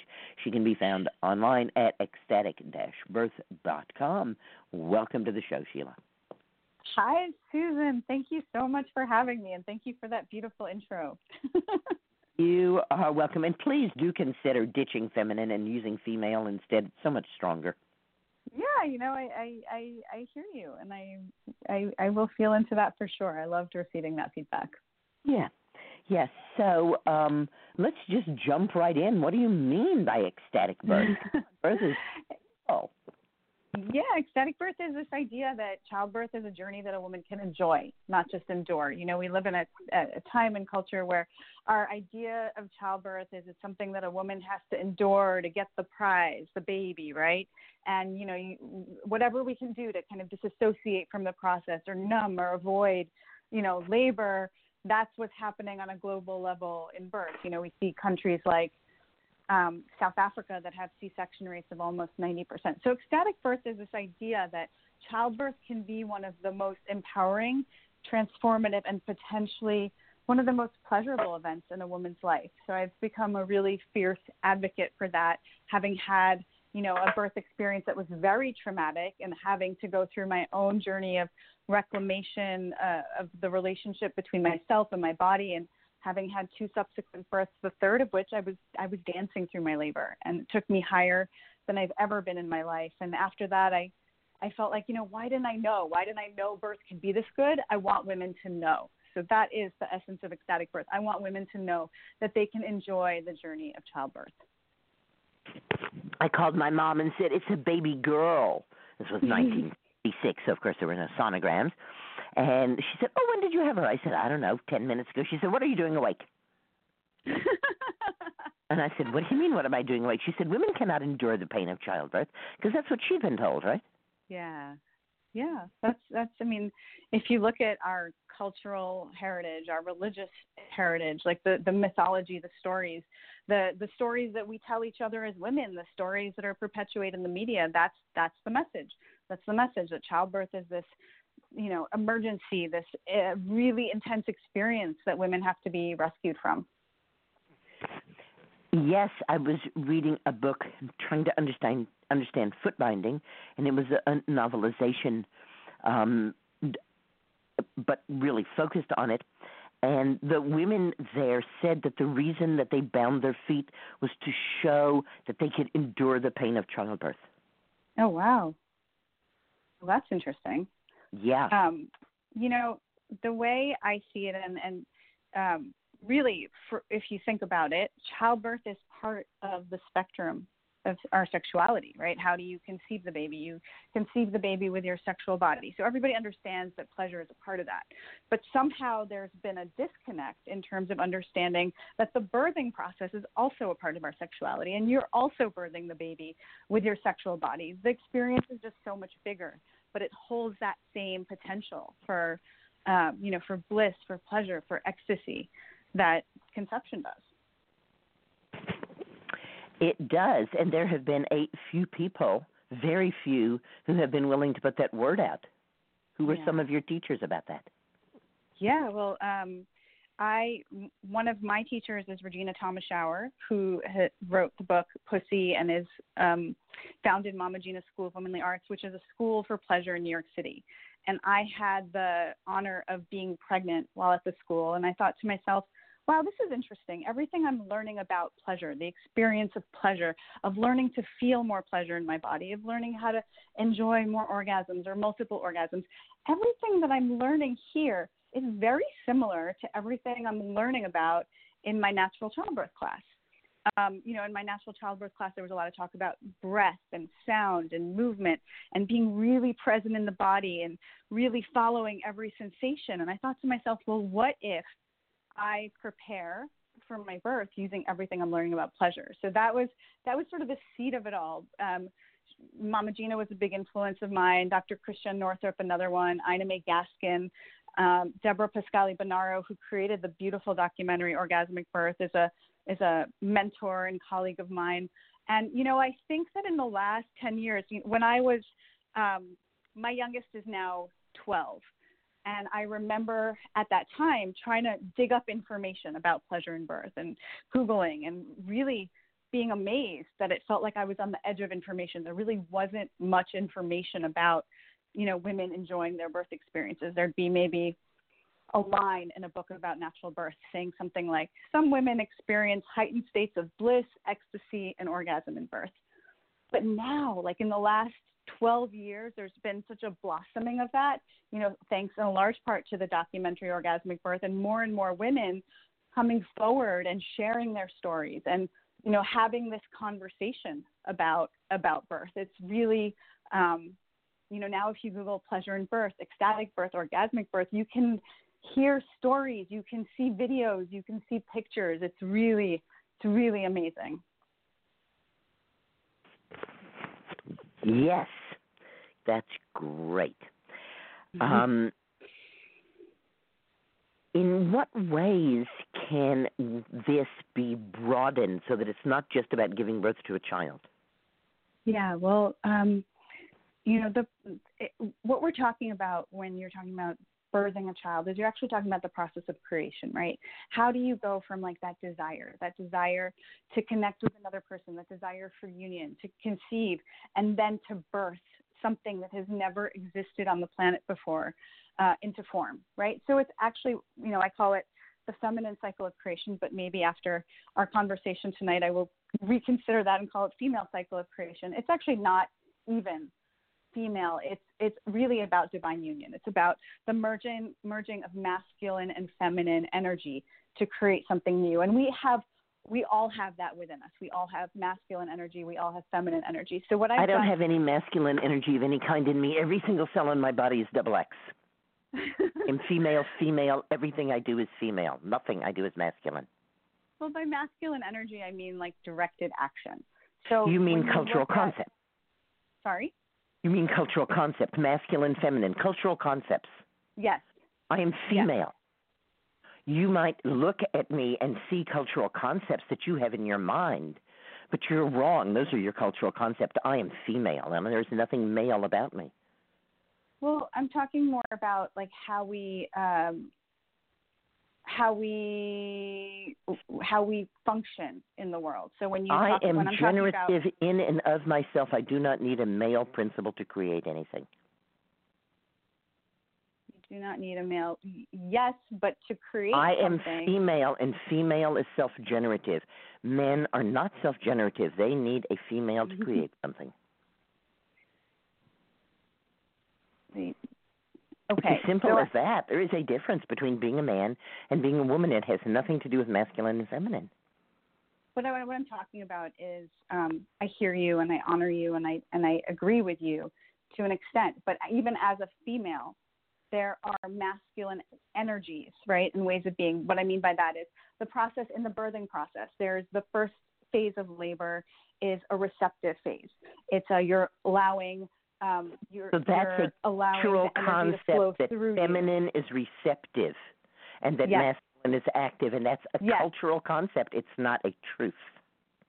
Okay. Well, I'm, is it okay if I play with those cultural concepts when I want to when You to understand answer your they're question? merely cultural concepts, and they could be changed tomorrow. Absolutely. Absolutely. A hundred Um, years ago, baby boys were dressed in pink because it was the color of war. Pink was considered the most masculine color. That's Yes. how cultural concepts change. And three years ago, all the boys in my kids' class were wearing hot pink socks because that was in. So I hear you. Right. Yeah, but you but your question was how can we take this wisdom of birth and bring it into creating anything in life? So what what I would invite everyone to do is really look at the flow of of uh, conception, um, labor, delivery, postpartum. Look at how that flows.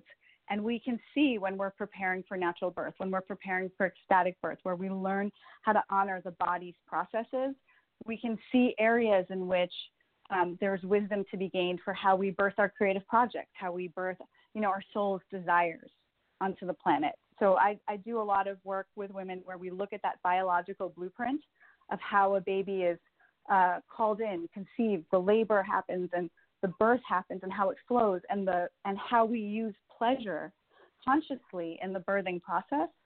We use that similarly in birthing our, you know, our soul's desires, our our soul's babies. It's like my voice teacher who says you can't fake fun. You can't fake fun. He says you can fake a lot of things, up into including sincerity, but you can't fake fun. Well, yeah. You you, so, you you know if you're having fun or not. absolutely. I mean, I've and been. Uh, also, I, I, my sister was a midwife. I've certainly been present at more than a few human births, and I've even been present at women who would say, "Oh, here's another labor. Uh, pleasure. Oh, it's such a great pleasure. Ah, oh God, what a great pleasure. Ah, and you think, you know what? You're jiving me. You can call it a pleasure, but I see pain on your face.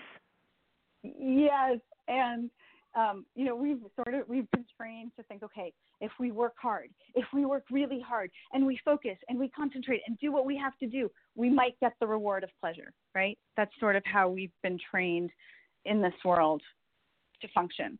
However, what we see in the process of labor and delivery is that you can actually use pleasure consciously. So it's not just a, oh, let me see if I feel pleasure in the birthing process. But when you experience intensity, what if you give yourself pleasure through movement, through sound, through breath, through touch, through your sensuality and through your sexuality? What if you were to give yourself pleasure and rather for waiting for rather than waiting for that reward, you use pleasure consciously as a tool. And what we find, and, and all the research is supporting this, and is that actually what pleasure does, the experience of pleasure in your body stimulates oxytocin flow. And oxytocin is the governing hormone of labor and delivery. Oxytocin is what the pharmaceutical industry is trying to replicate with Pitocin, which is what they use to induce labor, which is what they use to move labor along. So, what if you could use pleasure consciously when you're birthing your physical babies and what if you could use pleasure consciously when you're also birthing you know your projects and when you hit those sticky spots of contraction and you can feel that in your body whether it's a physical baby or uh, or you know a project you we all hit those spots that like feel like tight and contracted. What if you use pleasure consciously as a tool to uh, access your flow in those moments? Really powerful. Love it. That sounds fabulous. yeah. Yeah. And it's um it's you know in the physical act of birth it helps transmute those sensations. The sensations that are intense it helps transmute them from that realm of pain into the realm of pleasure. It helps um it helps uh allow all of that massive energy flow to flow through your body and that's why some women will experience feelings of transcendence and bliss and uh, even spiritually like a connection to all that is when they're in labor Do you know the work of Leboyer? Uh, yeah, I'm familiar with him. Yes. He is certainly an absolute pioneer in this, preceding all of the names that you mentioned, including Ina May. Yes. Yes. And I think we really have to give credit to the fact that a man was the first one to go public about ecstatic birth. and to say, you know, that there are things that are needed for ecstatic birth. First of all, the woman must be allowed to be as alone as she wants to be. Mm. Yeah. And this is one of my main recommendations. Don't invite your mom. It's very hard to get her out of the room. Only invite people that you can say, go away and shut the door. Sometimes for an ecstatic birth, sometimes to do the things you're suggesting, to move your body and to make those sounds. Yeah. For some women, they can only do that if they're totally alone. Right, because it's it, it is it is a part of your sexuality, right? And to access those realms uh, in front of people that you're not comfortable accessing those realms in front of can all of a sudden put you in a contracted state, can put you in a state of resistance, which is the exact opposite of what you want. you want to feel my my lover of 30 years, Fern, was also lovers with a very very dear friend of mine named Marie, and Fern um, didn't respond to the early signs of her cervical cancer because her mom had Alzheimer's and was walking down the street naked, and her life was just too full of her mom to pay attention to herself. So that by the mm-hmm. time that she realized what was happening with her cervix, she was basically as good as dead. Marie was able to go and stay with her and, and cook and be with her during the last months of her life, and I was able to get away for a short time. And when we were all three there, Fern said, You know, I have two vibrators and I'd like to give them to the two of you. But in order to get these vibrators, what I want you to do is to take me and lay me on the bed. And then I want you to lay on either side of me and each take a vibrator and have an orgasm. And then I'll give you the vibrators. And Marie and I have taught sacred sex together, mm. never been lovers. And we, it, it was so funny. You know, we colored up, we hemmed, we hawed, we like. we can't do that. I tell you what, I'll lay on the floor and Marie can lay on the bed. And Fern looked at us and she said, "You're not the women I thought you were." And Marie said, "I want to lay on the floor too." And so I laid on the floor on one side, Fern laid on the bed. We put Fern on the bed, and Marie laid on the floor on the other side. And we had an or, our orgasms, right? And then we both went at Fern with the two vibrators. We had a good time. She was dead 48 hours later. Oh, that's quite a story. That's quite a story. You know, but it it Because it makes me, ecstasy is always part of it. it's always part of it. And always and you know, part of it because we live in these amazing female bodies with clitorises that never age. yeah, they never atrophy. Um, and you know, your story brings to mind how many women, I you know, after hearing you speak or I've connected with them, will say to me, you know, something. I had an orgasm during my birth, but I was so ashamed. I never told anyone because, you know, just like you felt uncomfortable in that situation. So many women have no idea that this is a part of the birthing experience. And even if they happen to have had that experience, you know, in the past, they would feel like they did something wrong, that they did that they did they did something perverse. And so a big part of you know spreading this word is helping women know, no, you did nothing wrong. There was nothing perverse. This is your body's design, and good for you good for you that you got to enjoy it in that way. Yes. And if you need to kick everybody out of the room to make those sounds and to move your body, do it. Because your pleasure and your ecstasy in birth is more important than anybody else being in the room. Yeah. Yeah. And so he was the one who said women need privacy and they need darkness. Mhm. Mhm. Turn all the lights off. What's with all these lights? Because think of how many women, you know, give birth under these bright lights and then the baby is brought into this very brightly lit situation. Yeah, and you Um, can think about God, would you want to have an orgasm in that situation with those bright lights and all those people watching you? Would you want to be so open and so vulnerable in that situation? For most people, that's a big no. For most people, that's a uh, oh, I can't go there. You know. Now my Yeah. sweet- my sweetheart was a, a porn film star. He has made over a hundred X-rated movies, And so he can go there, but even he had his limits. They were filming one day and they were taking people and said, What's your sexual fantasy? We'll film it. And this one man, his sexual fantasy was to be in a room full of inflatable dolls and to have an orgasm with the inflatable dolls. And so when they made his fantasy come true and put him in a room with inflatable dolls, he couldn't even get an erection. and so Michael, my sweetheart, had to stand in for him. But they had, you know, he had been, you know, like jiggling it around with his hand, and so Michael's going to stand in for him, and he starts doing it, and they go, "No, cut, cut. He's left-handed. You have to use your left hand." I said, "That's it. I can't do it. I cannot do it in this room full of blow-up dolls with my left hand." On demand. On demand. Come on, right? Like, we all have our limits. on demand, have pleasure. On demand orgasms. We don't function like that, but to a certain extent, in the birthing room, that's what women are going through. You know, that's one of the many reasons women are not enjoying childbirth because their body and their process aren't being honored. They don't have that privacy to really move and express, you know, they want it the way they want to. They don't. They're not being, um, you know, honored as like a a goddess really giving birth to new life on the planet. They're seen as victims that need to be rescued from the condition that they're in.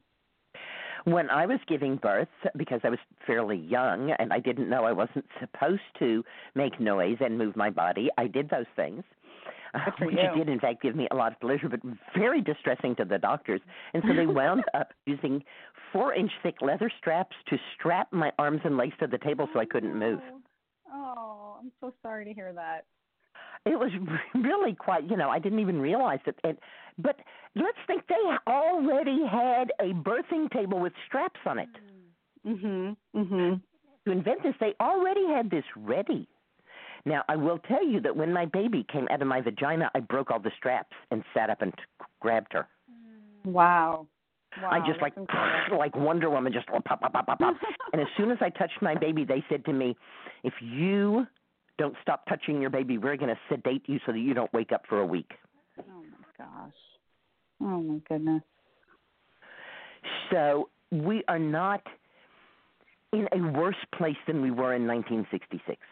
No, that's for sure. And I really wanna are really, not. I really oh. want women to understand we are in a better place. You know, I was told my baby would die if I breastfed her. I did everything against doctor's orders. I breastfed my baby. I had a natural birth. They believe me, the hospital did not want me to do any of these things, and they did their best to absolutely interfere with that. And that's one of the things that Leboyer says. He says birth is orgasmic, it is naturally orgasmic, and every culture that he has had anything to do with anywhere in the world has very strict rules to enforce the inability of women to have an orgasm during birth. Hmm. Yeah, and that's what I wanted to highlight in your story is how deeply connected you were to your body. Mm-hmm. That you instinctually were moving, were sounding, you know, reached down to connect with your baby. Like this is what a woman that is fully in her body will instinctively do in birth. And what we can do as helpers is to make sure that she has the space and the support to do that. Yeah. And so I so honor what you are doing and the other women that you mentioned to really make this clear to women that as a group of women, we support your pleasure. And I really think that this is this is perhaps the most important point here is that somehow as women we think that other women don't want us to have pleasure. hmm Yeah, well, I think that's evolving. I think, you know, the more women can share their pleasure with each other and be happy for each other, the more we can really transform the conversation. Because I think to a certain extent there has been a, like a cultural habit of sharing war stories, right, around birth. And the woman that wanted to share about her pleasure felt like she might be um, you know not accepted or ostracized in some way. So yes you're absolutely right. That is such an important statement to say we support you. We support your pleasure. You deserve your pleasure. It's it's your birthright. It's part of your biological process in fact. Yes. yes. Yes. what is one thing that any woman listening to you can do to put them on the path of pleasure? Ah, just connect to your body really that's you know m- most of us are trained to walk around with all of our energy in our heads, right? Our bodies are used as this means to move our head from place to place. And if you've ever, uh, you know, ever not eaten when you were hungry because you were too busy, or ever, you know, delayed going to the bathroom because you were in the middle of something else, like you know what I mean. So we've we've kind of internalized this way of being, which means, uh, which which tells us, you know what, the body's not important. Like our head space is more important. So actually, when you're birthing, whatever it is you're birthing, the most important thing is your connection to your body and learning to really feel the sensations in your body. So just a very simple meditation where you close your eyes and do a body scan. Feel what's going on in your body. Start feeling the sensations in your body because that's the language of the body. The language of the body is sensation. And so the more you can connect to that, the better you're going to be at understanding the body's messages, the body's wisdom, which, by the way, integrates all that intellectual wisdom as well. Um, but it also has access to primal wisdom, it has access to ancestral wisdom, it has access to experiential wisdom, as well as your mental, rational wisdom. So, to start in whatever way feels good to you to connect to your body, to connect to the sensations, your feeling space in your body. Start being guided by that. Very simple decisions not what makes more sense, what feels better. You know, what should I eat for lunch? No, what would feel better? Start connecting to the sensations in your body. That is the m- most profound thing you can do to support your flow in birth, to support your flow in life, and to really start to understand that your body wants to feel good. Your body wants to feel good. And so, if you, it's very simple um, the very simple guidance of like what feels better and to move in the direction of what feels better from any any given options is it's really powerful. The Puritans hate you. Yeah, for sure. for sure. Because basically, what they believe is that you're supposed to be in pain and that the body is supposed to be a source of pain and that pleasure is suspect. This is Susun Weed, and I'm talking with Sheila Kamara Hay. You mm-hmm. can get in touch with her at ecstatic-birth.com. That's E C S T A T I C, ecstatic, away from stasis, dash birth.com. Is there any other way that people can get in touch with you? And tell me about your programs. Oh, thank you so much, Susun. This has been such a fun conversation. I've really enjoyed it. Um, yeah, you can find me pretty much on under any social media under the Ecstatic Birth handle. Um, I run programs for expectant moms who want to, you know, practice getting into their bodies, expanding their pleasure. I run uh, programs for birth practitioners who want to bring this to their clients, and I also support women who are birthing, you know, their soul's desires and their creative projects to tap into this cycle and use pleasure consciously um, to birth their creations. So, yeah, you can find me at ecstatic-birth.com or really any social media account under the handle ecstatic birth. Wow, amazing. And what kind of programs would we find that you're offering? Um, well, if you're an expectant mom, I have a program called Oh Baby, which is all about what I was just saying, talk, connecting to the sensations in your body, learning to feel the sensations in your body and be guided by that um, in life and in birth. I have another program uh, called the Ecstatic Birth Training Sessions, where it's so many of my teachers and mentors sharing um, information, wisdom, practices to prepare uh, your birth experience. And I run a year long training for birth practitioners called the Ecstatic Birth Practitioner Training, where first and foremost, as uh, practitioners supporting women on this journey, we learn to embody the experience of pleasure for ourselves so then we can bring it to our clients really effectively. Um, I also offer one on one coaching, um, either, whether for expectant moms or women who are really birthing something big in their lives. We use the power of pleasure to fuel that. Mm.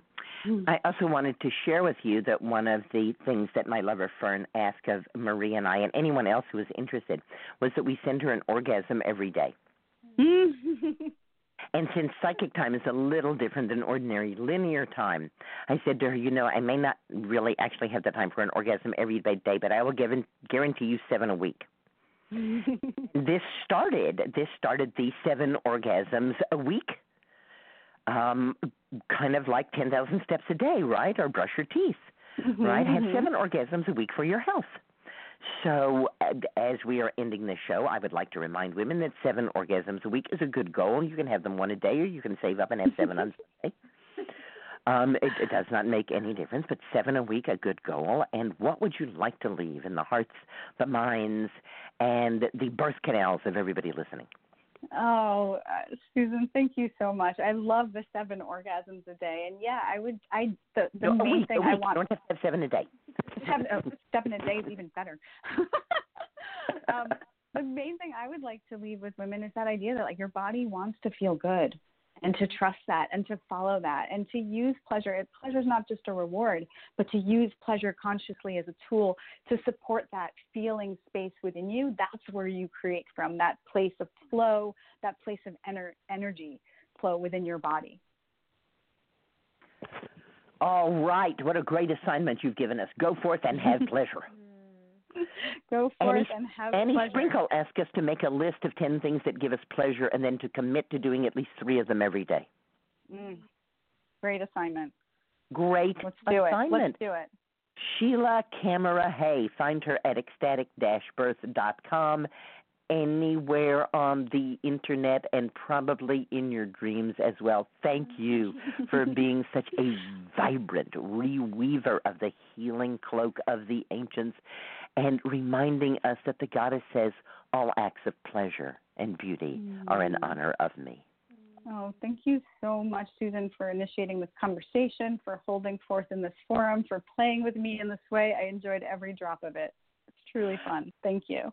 Really, really fun, Sheila, to be continued. And thank you, Rebecca, for helping me restore herbal medicine to its rightful place as people's medicine. It's the medicine that grows right mm-hmm. outside your door.